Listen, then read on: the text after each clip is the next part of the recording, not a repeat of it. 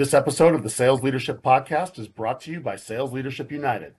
Sales Leadership United is the world's largest collection of sales leadership assets, sales leadership frameworks, mindset tools, skill set tools, performance coaching, sales leadership training tools, video insights with some of the world's most successful sales leaders, tools used by sales leaders to create massive impact in the current environment. So don't waste your time trying to reinvent sales leadership. Head to Sales Leadership United on Patreon and check out what the world's most complete collection of sales leadership assets can do for you. Every topic you'll ever need and the tools to help you accelerate your sales leadership career all in one place. Check out Sales Leadership United today. Hi, I'm Rob Jepson, and my mission is to help sales leaders everywhere create record setting growth in the companies they lead. I'm here to share the secrets of the world's most successful sales leaders I don't care how big the company or how big the team, we showcase sales leaders who are taking what the market gives and then some. We feature leaders of teams that are beating their markets, winning at crazy rates, and creating life changing years for the people they lead. The Sales Leadership Podcast is brought to you by the Jepson Performance Group. We help sales leaders make how they lead their most defensible competitive advantage. It doesn't matter if you're a new manager, a first time VP of sales, or a seasoned sales leadership executive. Tap into the power of coaching with people who have been there, done that. If you've ever wondered how other people with jobs similar to yours are addressing challenges you're facing now, reach out to the Jepson Performance Group and learn why sales leaders all around the world choose us as their performance partner. Now, get ready for some serious insights from sales leaders that are making it happen. And remember, don't worry, we got you. Hello, and welcome to the Sales Leadership Podcast, where high growth sales leaders share high growth practices and tactics. Today's guest is doing amazing things with sales leaders and salespeople worldwide. I am pumped to welcome Amber Dibert.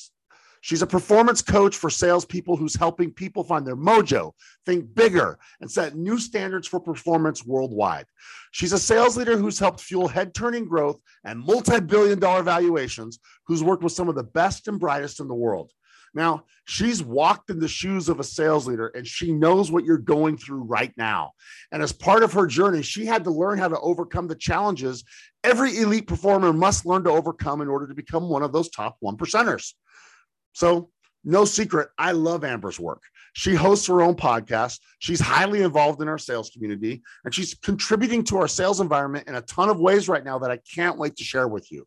I've been trying to get her on our show for a long time, and I'm super pumped to have her dive into a conversation with me that I know is going to help every one of our nearly 50,000 listeners find that swaggy version of themselves and set new standards in their lives and in their careers.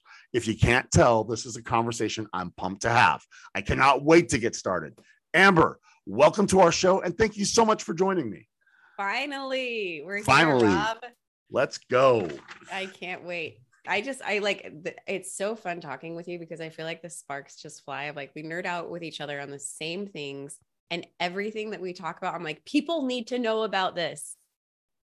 Amen, amen. And and I and like people are going to fall in love with you. This is going to be a good one. I what we're talking about we're recording this in in the first part of december it's going to go live or sometime early january and the timing is going to be perfect amber so why don't you start by introducing yourself and your firm uh, and what you do for the sales leaders you work with? Yeah, so I work with the top 1% of sailors, sellers, sailors. sailors. I'm not opposed to sailors. They can come over too. and uh, I help them with their mindset. So if you feel like you're you are the thing getting in your own way, that's how I help you get out of your own way. There's nothing more frustrating to me than people not living up their to their potential and it's not a lack of knowledge. It's not that they don't know what to do. They know exactly what to do. They just can't get themselves to do it. So i work with those people and i help them attain their first seven figures get out of their own way crush their quota get their mojo back. There's a lot of that going around right now with post pandemic and it's just so rewarding and so fun to help people really unlock all the potential that they have. I love it. So i think you got a lot of people's attention with that because saying what you said is one thing, but actually be, being able to help people do that is another thing because there's a lot more to it than just being a cheerleader on the sideline. There's and I so yeah, I cannot wait to dive in. That's so, good. so you have a really cool story though. Like, can you just give like the 50,000 foot, like how you got associated with the sales world? Yeah. So my whole background, and I share this openly on LinkedIn, is I grew up in poverty. I'm the second kid of six. There was eight people in my family. We made around twelve thousand dollars annually. Wow. Which I mean, I wasn't born in the 50s. So I mean it wasn't a lot of money to go around. So I from there like went to the University of Utah. We can still be friends because I know you're a cougar, I'm a you. Um, but I graduated from school, started in the corporate world, and I had no idea what I wanted to do. I just um, kind of worked my way up. I was a Salesforce.com system administrator for a while. I was a Scrum master, an agile trainer. I got into learning and development. Eventually, I found myself living in San Francisco, working at a tech unicorn that was valued at over a billion dollars after five years. I was managing people for the first time. I felt like I had no idea what I was doing. And it was the imposter syndrome that stood out most to me.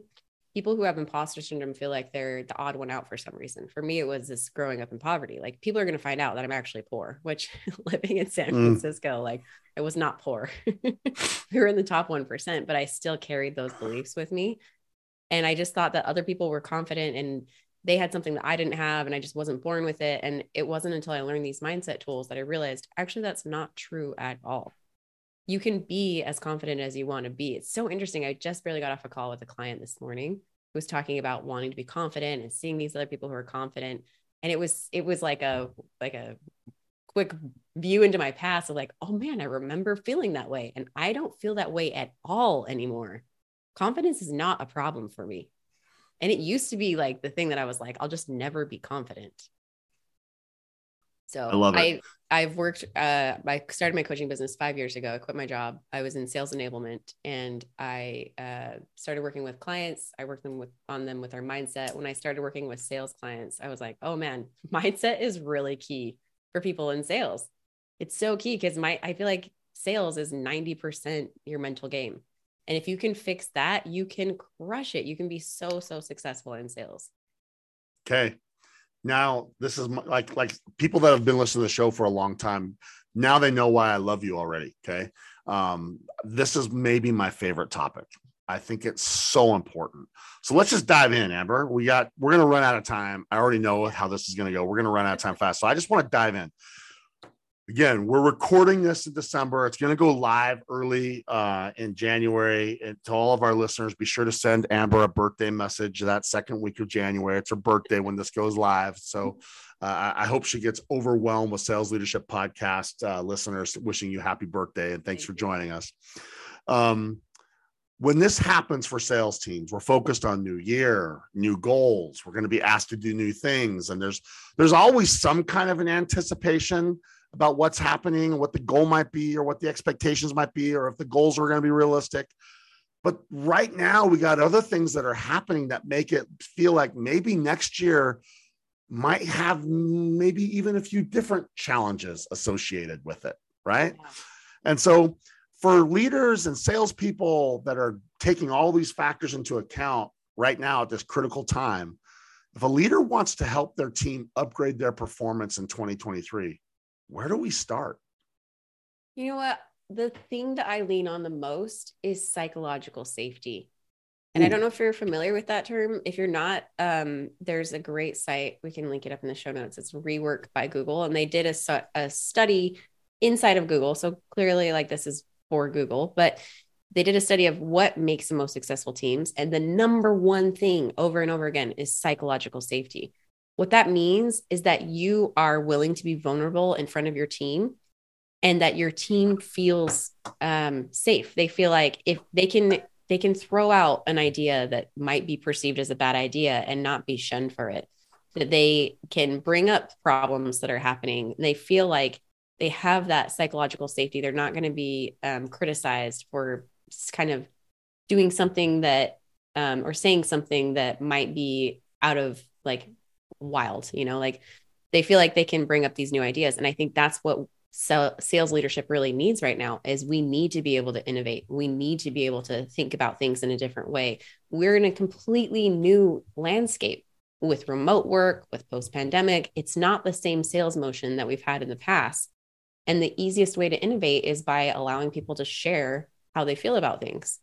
and how the different ideas that they have and what they think might go wrong and what they think might could go well and a different way to uh, approach something and so i think psychological safety and creating that environment of safety on your team is the number one thing if you ask me all right we're going to sit in this for a minute then this wasn't even on our list of things that we thought we might talk about when we started and no. so i want to sit in this because i think this is big in our four years on the show, we haven't ever really hit psychological safety as a topic mm-hmm. on its own. So I, oh, let's I, do it. That's why I want to sit in for because because I think that there's two key skills that are going to be important for next year, and one of them is cre- is creativity, and and so psychological safety is interesting because the way you develop creativity is you make it safe instead of fail safe, it's safe to fail, yeah. and um and creativity requires reps. That's what it requires is reps. And I love what you said. Everything's new. Like everything's new. I, I used to say like it's it's it's not your daddy's sales world anymore. Well, now I have to say it's not even your big sister's sales world anymore. It's right. changed that fast, right? Right. And and so when you're creating a culture with psychological safety, you gave us a great definition. I love that. I, I, I hope our sales leaders are taking notes because this is a topic that's massively important. And as a leader, this goes to the environment. We have three roles development of people, creation of environment, and then accomplishment of goals.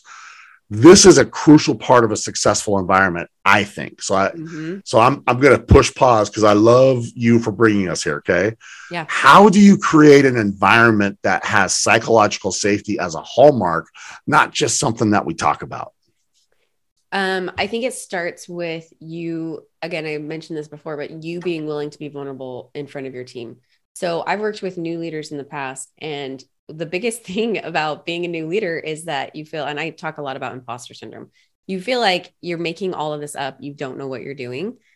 And for new leaders and old leaders alike, being willing to be vulnerable in front of your team. I'm a really big fan of um, the five dysfunctions of a team, Patrick Lencioni's Great book. book. Great book. And he talks about building trust. And in order to build trust, you have to be willing to share the things that your team already knows about you, to be clear.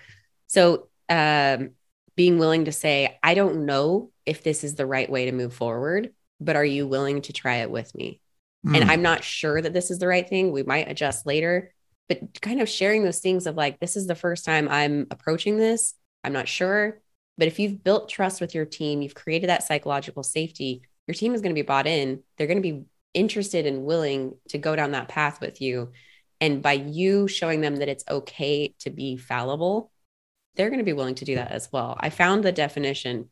There's kind of a way that you can measure the psychological safety on your team. This is from Amy Edmondson. Okay. Um, there's seven questions.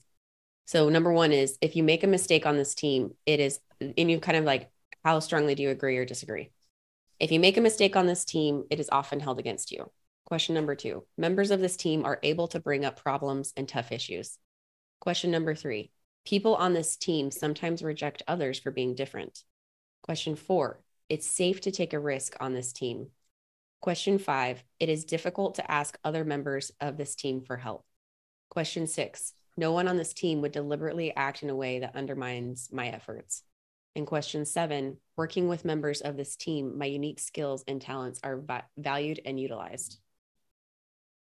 I'm always telling managers good managers play checkers, they move every piece the same way, they give feedback the same way, they pra- praise people the same way, no matter who the person is. Great managers play chess. They know that the pawn moves differently than the knight.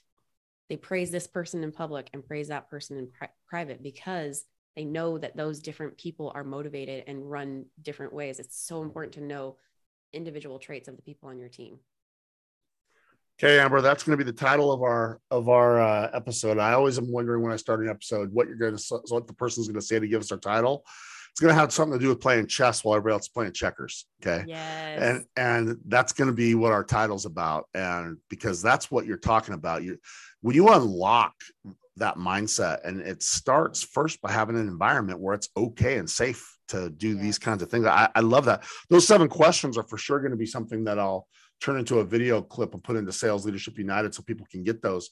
I, I think that's a really great like lens to look through. Like, uh, am I doing these things? I would I would advise everyone to go back and write those ones down and or look them up like you gave them the source. Mm-hmm. But but be intentional about this. I think psychological safety is an interesting topic that people hear about and intrigues them, but I don't know that enough people really want to learn about it so they can be intentional about creating that.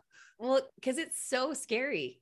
Like as a manager, you don't want to admit to your team that you don't know what you're doing. You're supposed to be the leader. They're looking to you. They want all the answers. And so you there's this fallacy that you need to be infallible and you need to be the one that knows all the answers and has all the answers. And otherwise it feels really scary to be in your position. But the fact of the matter is, I want everybody to think about when you've had a manager in the past that you didn't trust. It's probably because they didn't show their real self in front of you. Or maybe sometimes they showed their real self but other times in team meetings they didn't show their real self. It was like this fake facade version of them. And so you didn't trust them because you didn't know who they were. And people can always see through the facade. They always can see if you're being real or if you're not being real. And so just be real. Build that trust. There's another great book that's called the speed of trust. Things move so much more quickly when you're moving when you have the trust there's not all the the red tape and all the barriers and all the politics because people trust each other and so they can move quickly and that's what you need in an innovative creative environment where you're going to be able to find a new way to navigate this new sales uh, environment that we have we read a lot of the same books. I like that book, by the way. That's a good one. Um, we do. Um, psychological safety as a starting point is interesting. It's funny as I listen to you, Amber, I'm just like checking some stuff on, off in my head. And it's interesting how you said we have this fallacy of being the infallible leader. I, I jotted that one down. That was fun to think about because we do feel pressure that we got to know what we're doing or we have to have this strong front forward. But here's what I've also noticed and why, like, I love how you call it this fallacy because people do like real leaders or vulnerable leaders. Here's what people don't like they don't like leaders who put themselves up on a pedestal. Yeah. Leaders on pedestals, all they make is easy targets. That's all you make is an easy target.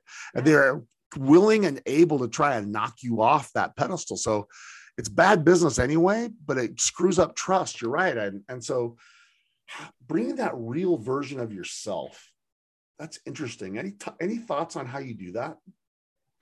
Um, I think it is by admitting what's going on. And i think there's a line here like don't overshare. Don't don't make yourself the bearer of bad news or don't make yourself the one that like talks crap with people and i don't know like talks poorly about like still have that professionalism but be willing to admit when you don't know things.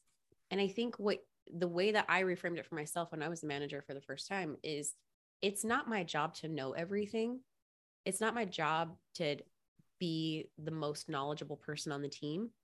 It is my job to assemble my chess pieces. I don't know what's a good analogy. There. No, I love the analogy because you're right. The different you have these levers, you have these pieces, and pawns move this way and knights move this way, and you're it's it's such a good analogy. Yeah, it's my job to get the right people in the right seats and then it's my job people talk about being a servant leader versus being a like top down leader. A top down leader is micromanaging. They're telling everybody what to do. They expect themselves to be the smartest person on the team. A servant leader is bottom up. They're facilitating whatever their team needs. I'm in service to my team. I'm uh, removing the roadblocks that they have. I'm helping them to be successful. Like i'm here to help them. I don't need to be the most smart person. I just need to be able to unlock the knowledge and the expertise and the ideas that the people on my team have. It's more about assembling the team of like, you know what, like our team is not good at SEO or I don't know, whatever it would be. Let's go find that expert who's much smarter than me in that topic. I don't have to be the smartest person in the room. I just have to find the people who are knowledgeable in those topics to be able to build this team. All right, so let's shift. I like that. That's a nice little starter in psychological safety and I already know that sometime next year I'm going to be calling up, say, Amber, I want you back for round two. Okay. Yeah. Um, and maybe we'll go diaper there. I want to shift the mindset a little bit now. Okay. So let's let's shift the mindset a little bit. Uh, I, I mentioned this before.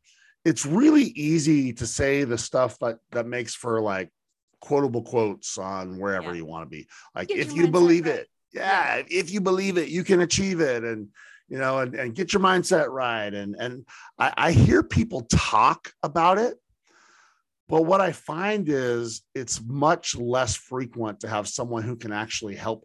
Because just saying do it isn't good enough. Get your mindset right is not good enough. Like, how do you really help people build that titanium grade, bulletproof, super enabling mindset? Like, there's got to be things that people can do. I think most leaders they aren't trained in how do you do that, so they just give it lip service, is what I think. Yeah.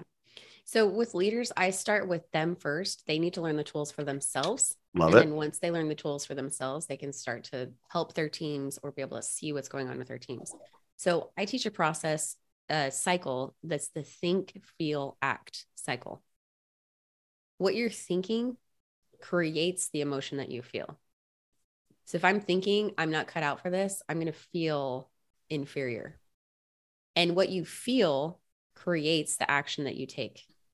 I'm feeling inferior, I'm not going to go take massive, amazing action. I'm going to probably take no action. I'm going to go scroll LinkedIn or scroll on my phone or waste time for hours. However, if I change the way that I think and I think something like, I'm the kind of person who can figure this out, I might feel more confident or I might feel more determined and from that feeling of determination, that's the fuel that I need to take the action that I want to be taking. So I teach the think, feel, act cycle. Love it. And when you learn how to apply it to yourself, you can start to learn how to apply it to your team. You with other people, you can see their action line. You can see what is the action they're taking or not taking. And then you can kind of work backwards of like, I wonder what they're feeling that's causing that action. And I wonder what they're thinking that's causing that feeling. I love what you just said. I, I want to make sure I got it right. I think I heard it right, but I want to sit on it because I think Please. it's a big enough deal. Feelings become fuel, is what I wrote down. Yes. Is, is that right? Feelings are the fuel for the action that you take. If you're not taking action, it's because you're not feeling great. I love it because I think that we have a lot of like I look at leaders as there's rookies, there's average, and then there's elite leaders. Yeah. And I have like, I think that coaching is about psychology. So I'm thinking about this flow that I have that I call the psychology of elite sales coaching. And the rookies usually are stuck in activity management. Okay. Yeah. They're stuck in activity management and the fuel becomes work ethic, right? Yeah. So that's why when you said fuel, it took me to this. I want to sit in this because I got a lot of leaders who think, oh, if it's a tough year, we just got to go, oh, well, what if we do have a recession? What if the market gets 10% smaller, but I have a 10% growth number? Okay. Yeah. Well, a lot of people are going to say, well, that means you got to do 20% more calls. I don't think that's a recipe for success. I think that's a recipe for burnout because I think that there's no behavior that can change unless there's a belief that changes first. Okay. Yeah. And so I would love to have you dive into this concept of feelings as fuel because I think fuel, if there's, I, will get off my my my my soapbox here, but I want you to kind of see where I'm going with this because I think this is a big one. If 2023 is going to be about upgraded performance, and we all we all have to grow, then that means we better upgrade some of our systems. And one of the systems should be how do we create horsepower in our engine? Okay. Yeah. I, I, think there's like 10 or 12 different systems that we have to be. And one of them is the horsepower system. And horsepower comes from fuel and and so feeling as a fuel is something that i would i don't want that to be soft and fluffy i know you well enough now already amber even though we only kind of know each other you there are specific ways you can turn feelings into fuel i'm guessing yeah well so the thing that you focus on is what you're thinking about people are always trying to change their feelings or they want to feel differently but they're not focused on what they're thinking about and your thoughts are what create your feelings so it's so interesting you talk about this. Like you talk about beliefs. I might call them thoughts. I call them yeah. beliefs too. But like if you believe that you are going to find a new sales strategy or you're going to find a new process or you're going to find a new persona that's going to be great to sell to, then you're going to find it. If you believe that that's not out there, then you're not going to do it. and it's because of the feelings piece. The feeling becomes the fuel for taking the action that you want. So it's so, so helpful. The very first step is to become aware of what you're thinking. The tool that I love using the most for this, and I think if nothing else, like this could have a profound difference in anybody's day. Spend five minutes in the morning or in the afternoon, whenever, and just write out the thoughts in your head. This is not a journal entry. This is not doesn't have to be linear, doesn't have to be logical. It's not for anybody else to read. I do this a lot of times. I just crumple crumple up the paper and throw it away afterwards. But getting the thoughts out of your head onto paper helps you start to become aware of what's in there. Mm. So good. Become aware of what you're thinking. Yeah. And uh, you're the first person to tell me that one on the show. And, and I like that. That's something that a leader could do immediately. In fact, you should do that right now as a result of listening to this. Take out a piece of paper and write down, like, what are you thinking? Uh, like, is that something you do like how frequently? Is that like a weekly? Is that a daily? Is that like a monthly?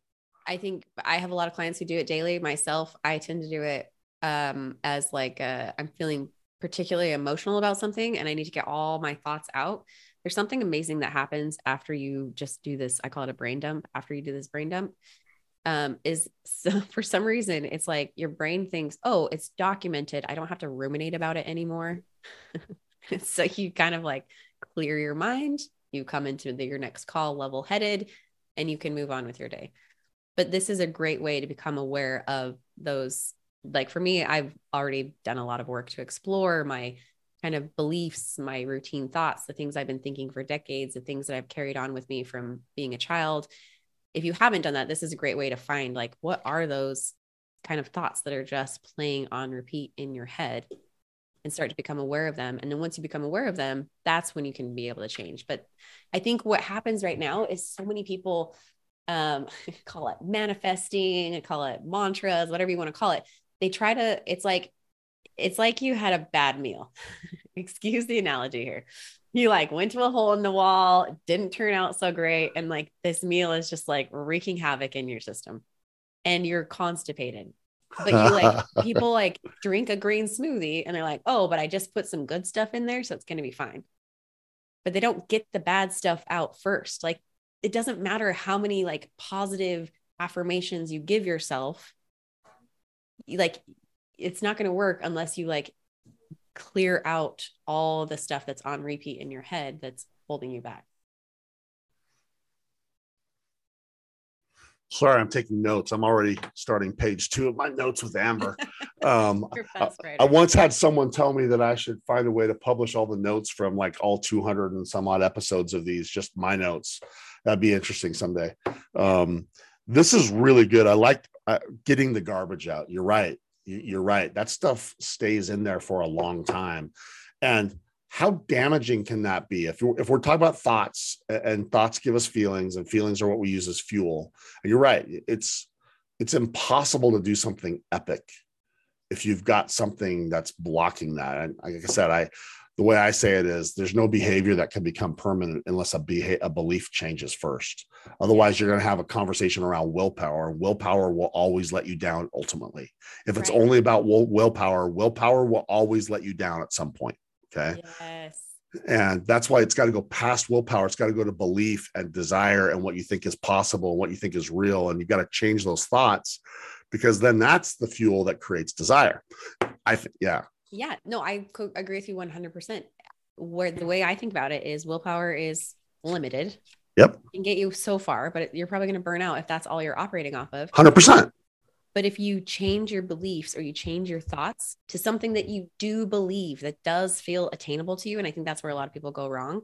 They're like, well, I want to believe that I'm amazing and super awesome and like a superhero, but I don't actually believe that. I'm just going to keep telling myself that in hopes that I believe it.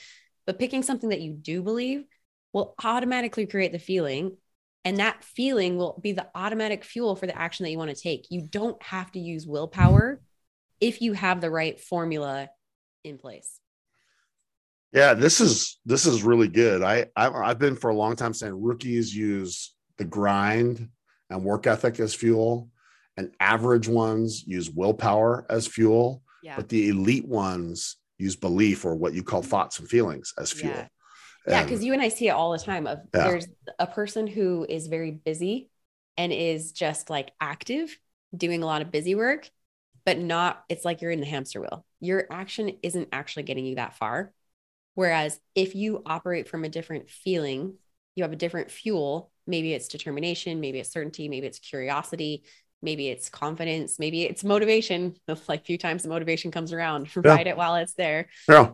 You operate from a different feeling. You take much better action that gets you much better leverage. You don't have to take as much action. You don't have to burn yourself out. You found the right fuel that gets you better results with less work. let's go let's go and that's why i think you always choose growth over grind and growth starts right up here for those of you that are getting the video clips i'm pointing to my head okay um, so number one you said is get the garbage out if you want to have a strong bulletproof titanium grade mindset number one you get the garbage out love that that's something they can do immediately what's the next thing that you would might advise to these listeners these these sales leaders that they all have teams you know some of them may have teams of three four or five other people might have teams of 10 15 and bigger, right?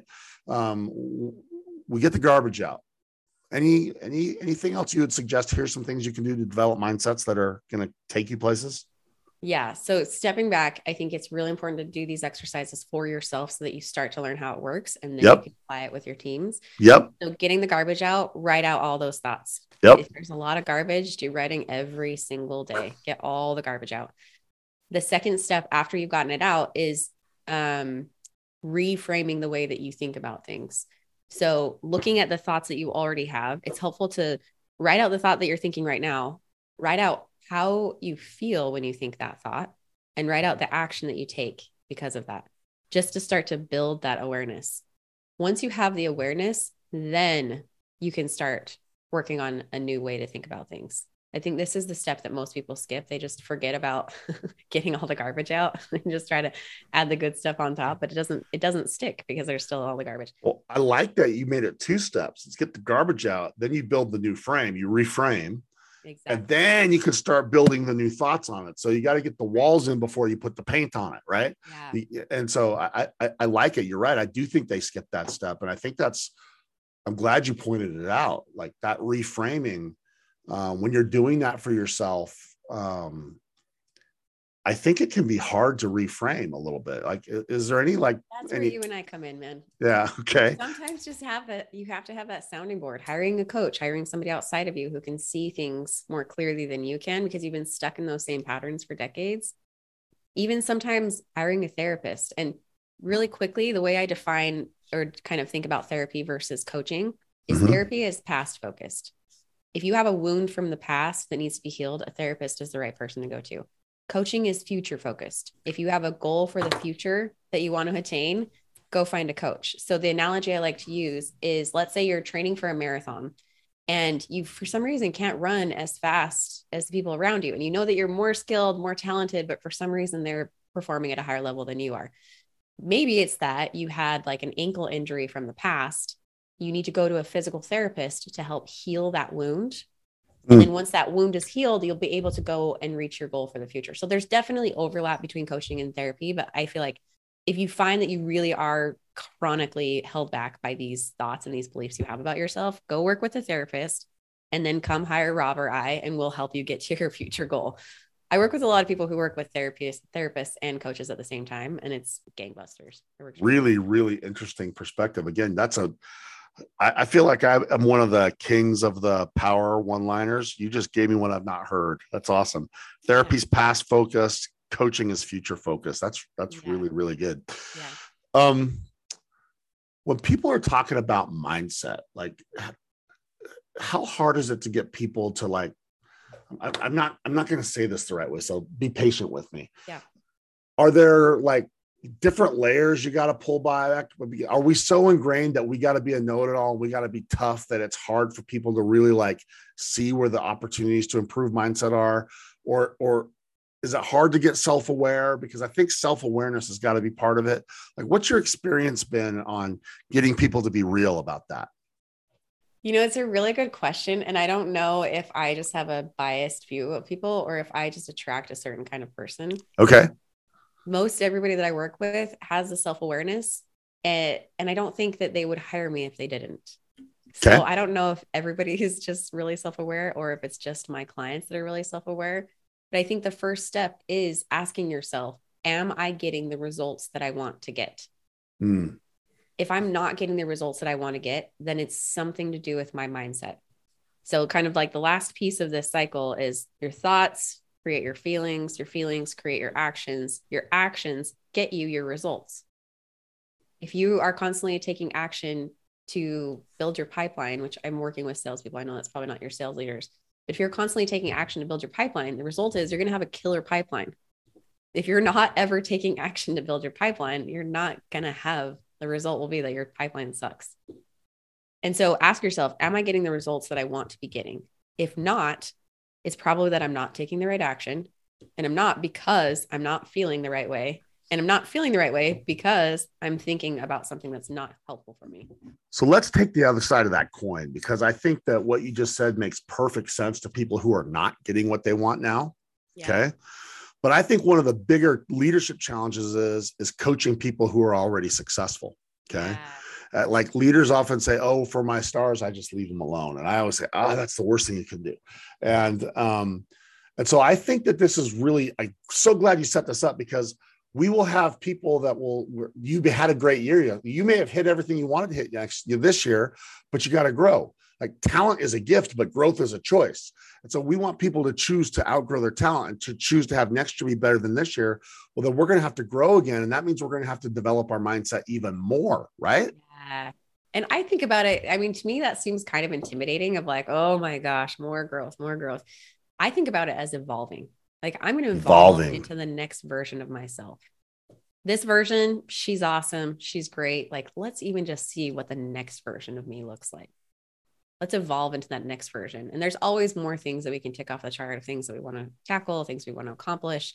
Let's like take it one step of a time at a time, and we're going to mm-hmm. evolve into the next version of ourselves yeah, I think it's really fun to think about it that way.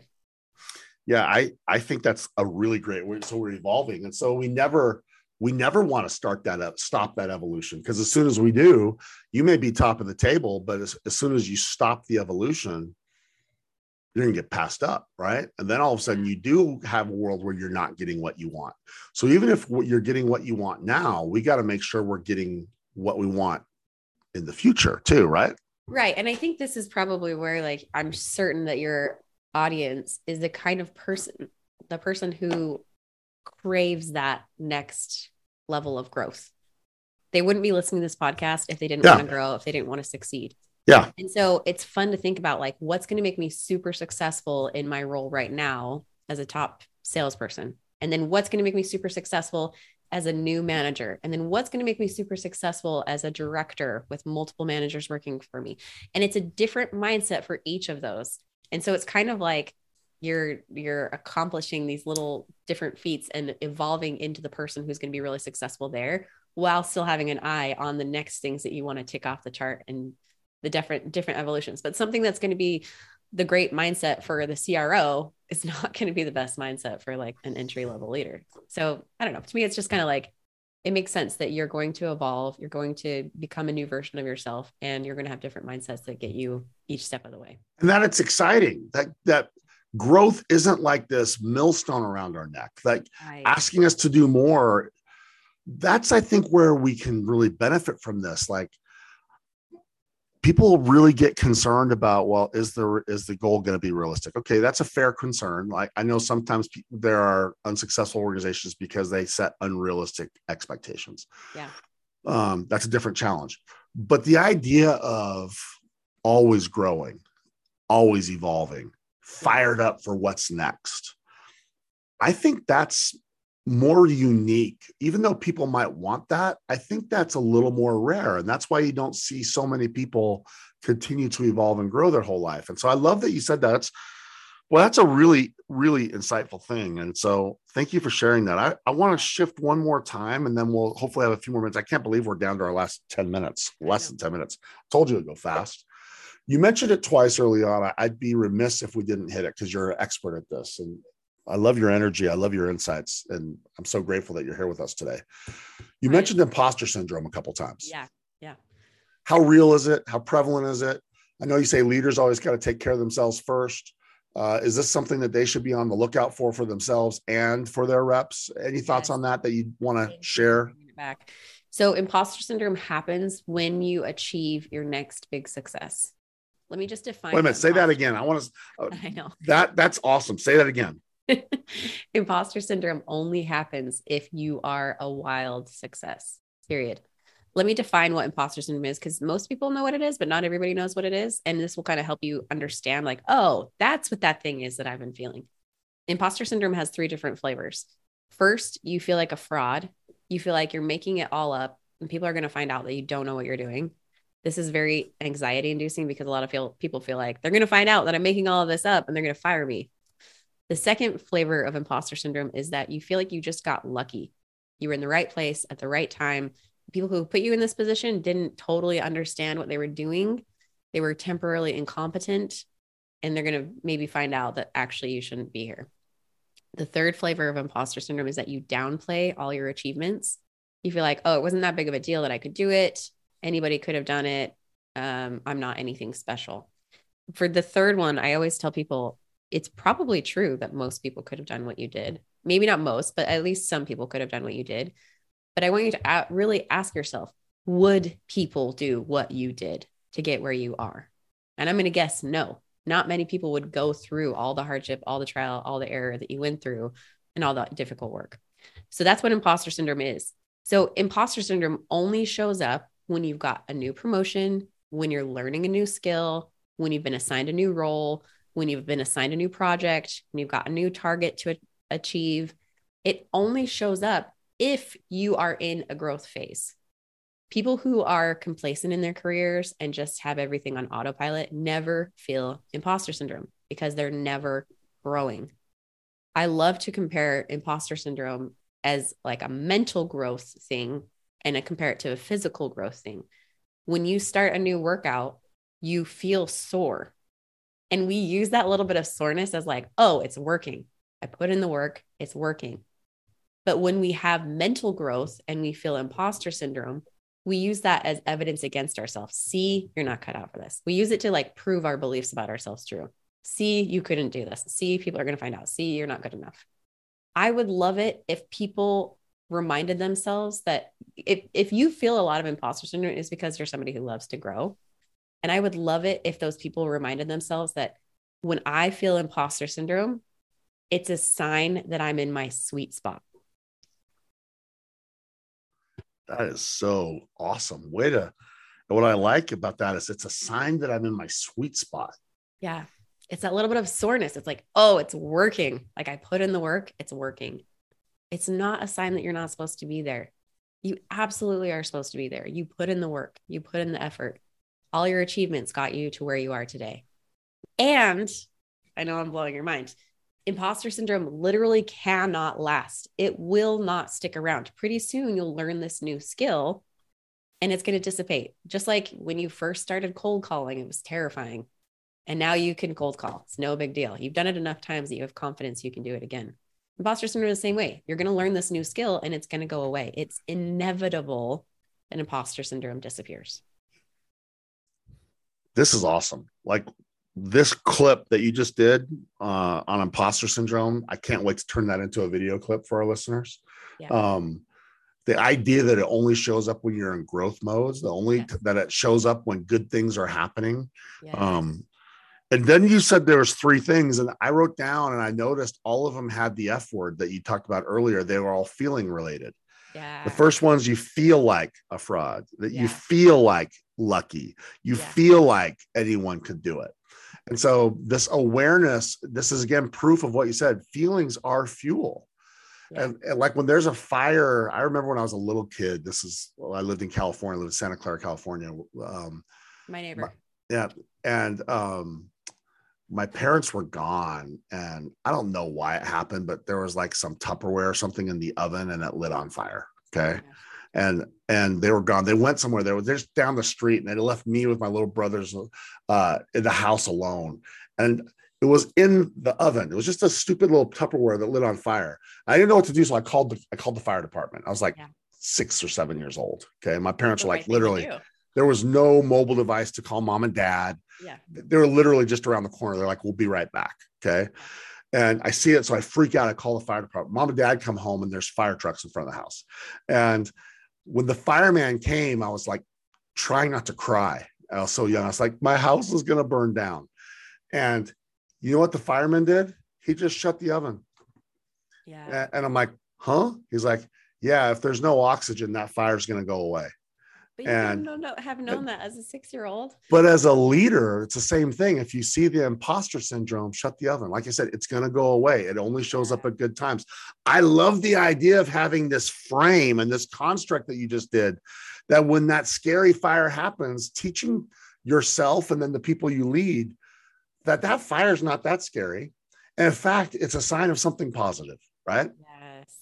Yeah. Think of it like that soreness that, like, oh, yes, it's working. I put in the work. I'm right in my sweet spot. This isn't going to last. It's only a phase. All right, so we, we've only got about three minutes, four minutes left. I want to I want to make sure we have enough time. How do people get more of you? Like you have a lot of ways you contribute. You got your own podcast. You've got a great newsletter. I, I'm a fan. I, I try to pick up everything you put down. Okay, and, and uh, I want a lot of listeners that are listening to us to hear how to do that. How, how do they get more of you? How do they get your materials? How do they get to hear more of your point of view and, and things that you're doing for the sales community? Yeah. Uh, I mean, you pointed out a few of them. I think the best way to connect with me is on LinkedIn. There you'll find all the links to all my extra resources. I have a newsletter that I send out weekly that I share mindset tips. And I love Right. it, by the way. It's awesome. Thank you.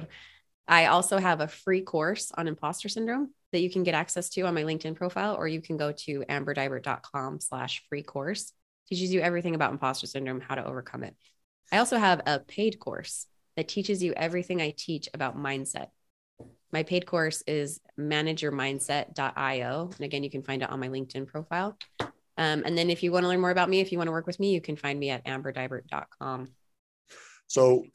Amber's going to send me all those links. You guys just wrote them down, and that's great. But Amber's going to send them to me. We'll put them all in the show notes, so you're one click away from just getting to them. Okay. Yeah. And um, so I'm excited for you to get those. Amber, this has been an awesome conversation. We we we will make it easy for people to connect with you. I, I I'm really proud of the fact that we have a large audience. Like I said, it's almost fifty thousand. I'd love to give you a few more, couple more minutes. Any final thoughts? If you were to put like a bow on this conversation, we talked about playing chess while everybody else is playing checkers, and we started with psychological safety. We had a little introduction there. We talked a little bit about mindset, and you gave us an awesome framework about how you can build, getting the garbage out all the way to building new thoughts and, and mindsets. Uh, we finished with this conversation around evolving and, and overcoming this imposter syndrome. This 45 minutes was kind of 15 minutes on each of those topics, which is really, really awesome. Yeah. If you were to wrap it up and put a bow or a cherry on top, like any final thoughts you'd like to give to these 48,000 people that are listening?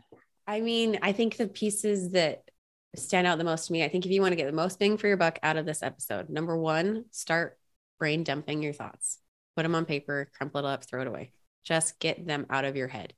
Number two, focus on what you're feeling. Your feelings are the differentiator. They make the difference between the action that you take, where you get, where you don't get. They're going to change everything for you. So start paying attention to the feelings that you feel on a regular basis. And to your point ear- earlier, look back on the successes and ask yourself, what was I feeling when that happened? What was I thinking? Oh, I love happened? that. I love that. Reflect on it and use those thoughts and those feelings more to get you to your next success. Almost like a series of lighthouse moments. So when you're in a dark spot, you can look back and see these lighthouse moments and what was happening when they existed, right? Yeah. Yeah. It's funny. I had a really, I had a like amazing um month in my business last year. I mean, I've had more since then, but I remember reflecting back on it and thinking, like, what was I thinking? What was I feeling? And the feeling that I was feeling was like amused. Like, this will never work. This is never going to fly. Like, I'm just going to put this out there and see if it- it works anyway. And I had a gangbusters month. And I, I never would have guessed that that was the feeling that fueled it. And so I just I let out all my snarkiness. I let out all my humor. Like, you know what? You're getting the real deal Amber because that's what people want and that's what works. And it's super fun for me. So it's really helpful to reflect back on like how were you feeling? What were you thinking to create that success so that you can continue to create it in the future. Amber, I knew you were going to be awesome, but you were more awesome. Your awesomeness level was higher than I expected. like- Um, Freaking fireworks between us, man. that's good. I- I- Everything everything explodes. I I want to thank you for giving us an hour of your time. I want, on behalf of uh, of these sales leaders worldwide, thank you.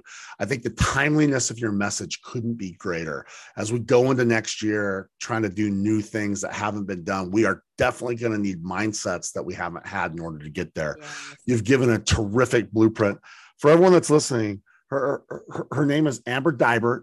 She's helping salespeople and sales leaders just like you play chess while your competitors keep playing checkers. Yeah. So check her out, connect with her, reach out to her, go back and listen to this episode several times. Go to Sales Leadership United and find the videos of it and help your team start playing chess in a year that they've needed to play it more than any other. Amber, thank you so much for joining us. And I hope that you have many, many more of those what just happened months that you just talked about. Thanks yeah. so much. And, and I wish you only the very best. Thank you. Thanks, Rob. Hey everyone, welcome to another So What portion of the Sales Leadership Podcast, where we break down that interview and we ask ourselves, why did that conversation even matter? But first, this episode is brought to you by Sales Leadership United. Listen, it's a new year, a new year with new dyna- dynamics, we're going to need to bring new sales leadership to those teams we lead. If you haven't started changing your approach to sales leadership, you're already starting to get behind. And, and coming up with these new assets and these new models and these new approaches, it's not easy. And that's why having access to the largest collection of sales leadership assets is so important. I want you to think of Sales Leadership United as a Home Depot for sales leaders. There's everything you need to take your sales leadership game up and create elite impact with those you lead. I'm talking about sales leadership curriculum, sales meeting concepts that are ready to go, proven frameworks, video insights from this episode and dozens of other sales leaders worldwide, a private podcast for members only, and weekly updates on what I'm seeing other sales leaders use and do to create elite, legendary impact with the teams they lead.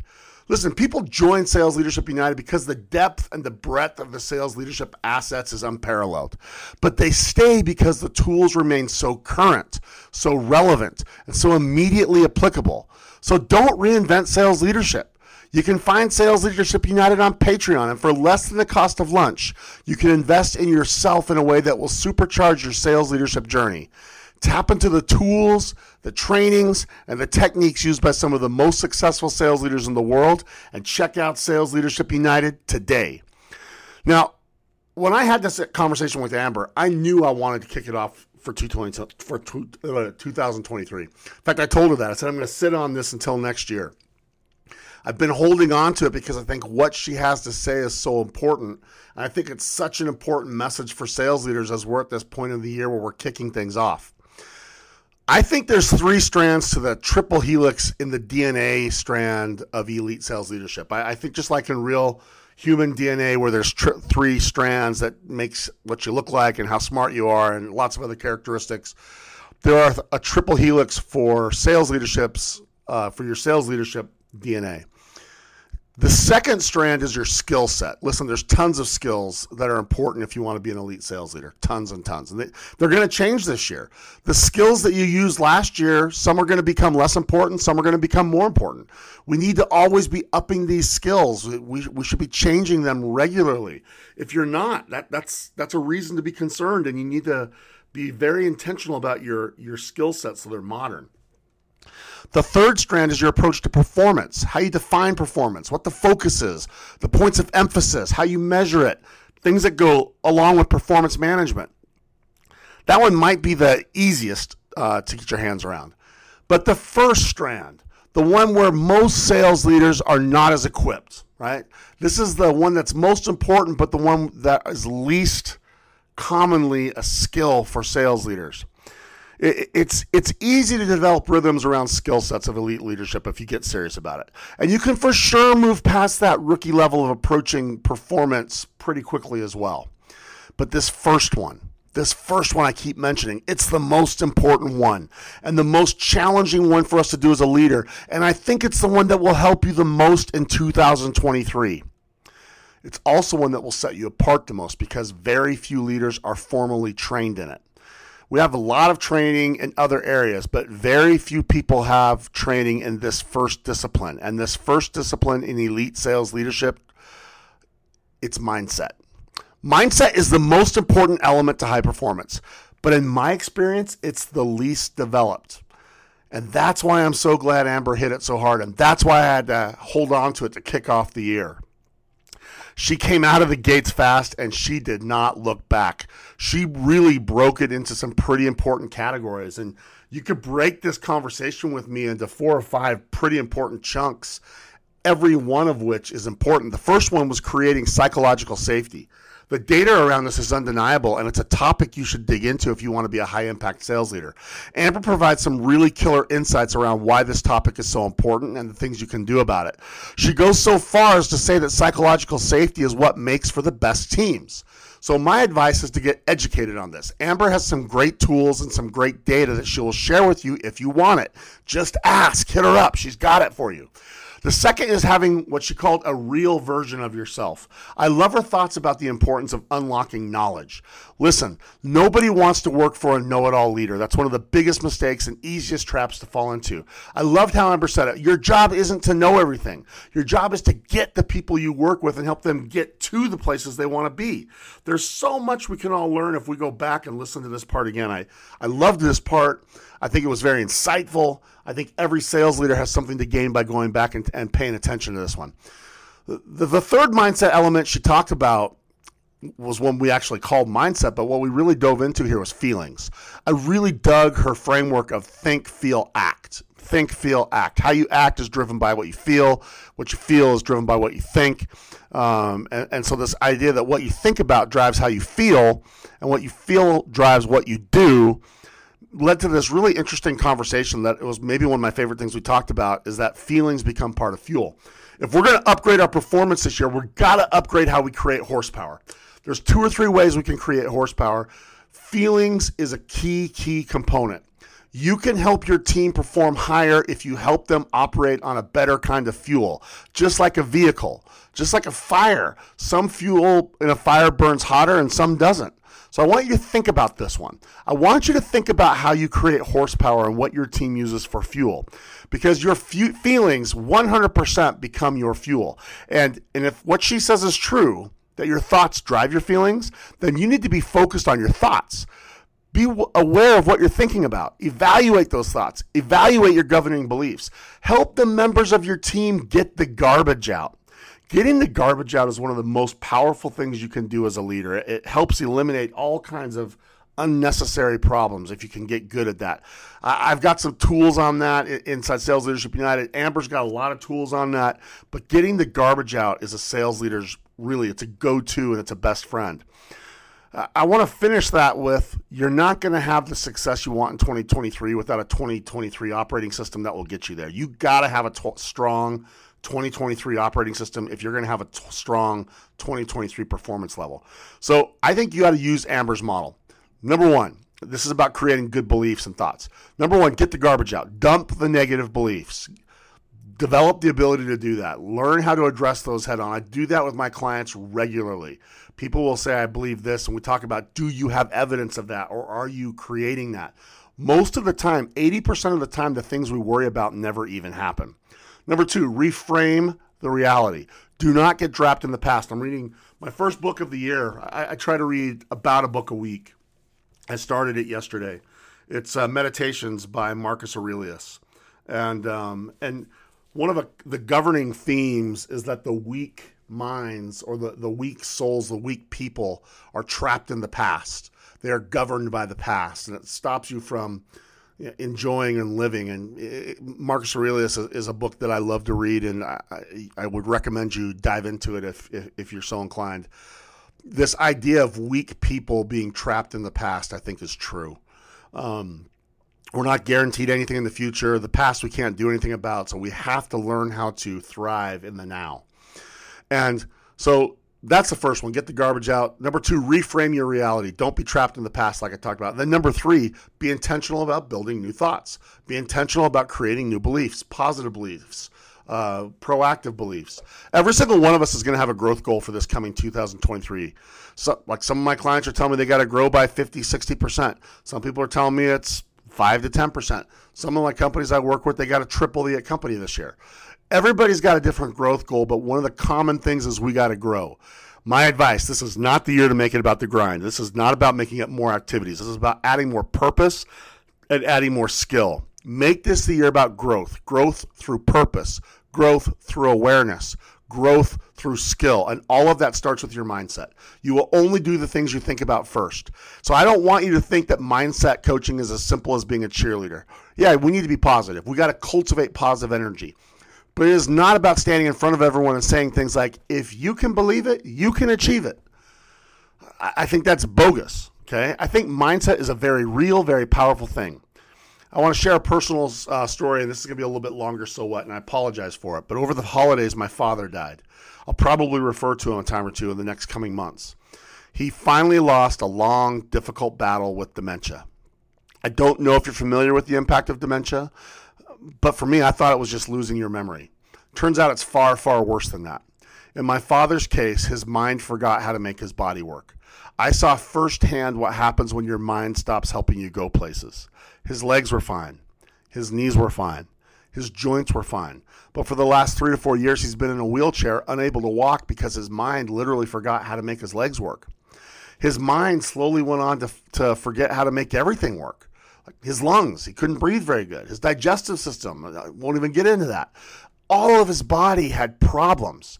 He would wake up every single day and not know where he was. Sometimes he didn't even know who he was. And he for sure didn't know the people who loved him, who they who we were. Now this is an extreme example of what happens when your mind stops taking you places, but it's a real example. And my father was a brilliant man. He's one of the inventors of the laser printer for Hewlett Packard, one of the top engineers of his generation, someone who had learned to use more of his mind than most people ever will. So, my message don't overlook the power of mindset.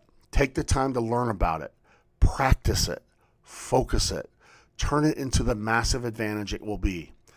Teams with leaders who understand how to develop strong, bulletproof, titanium grade mindsets have an incredible advantage.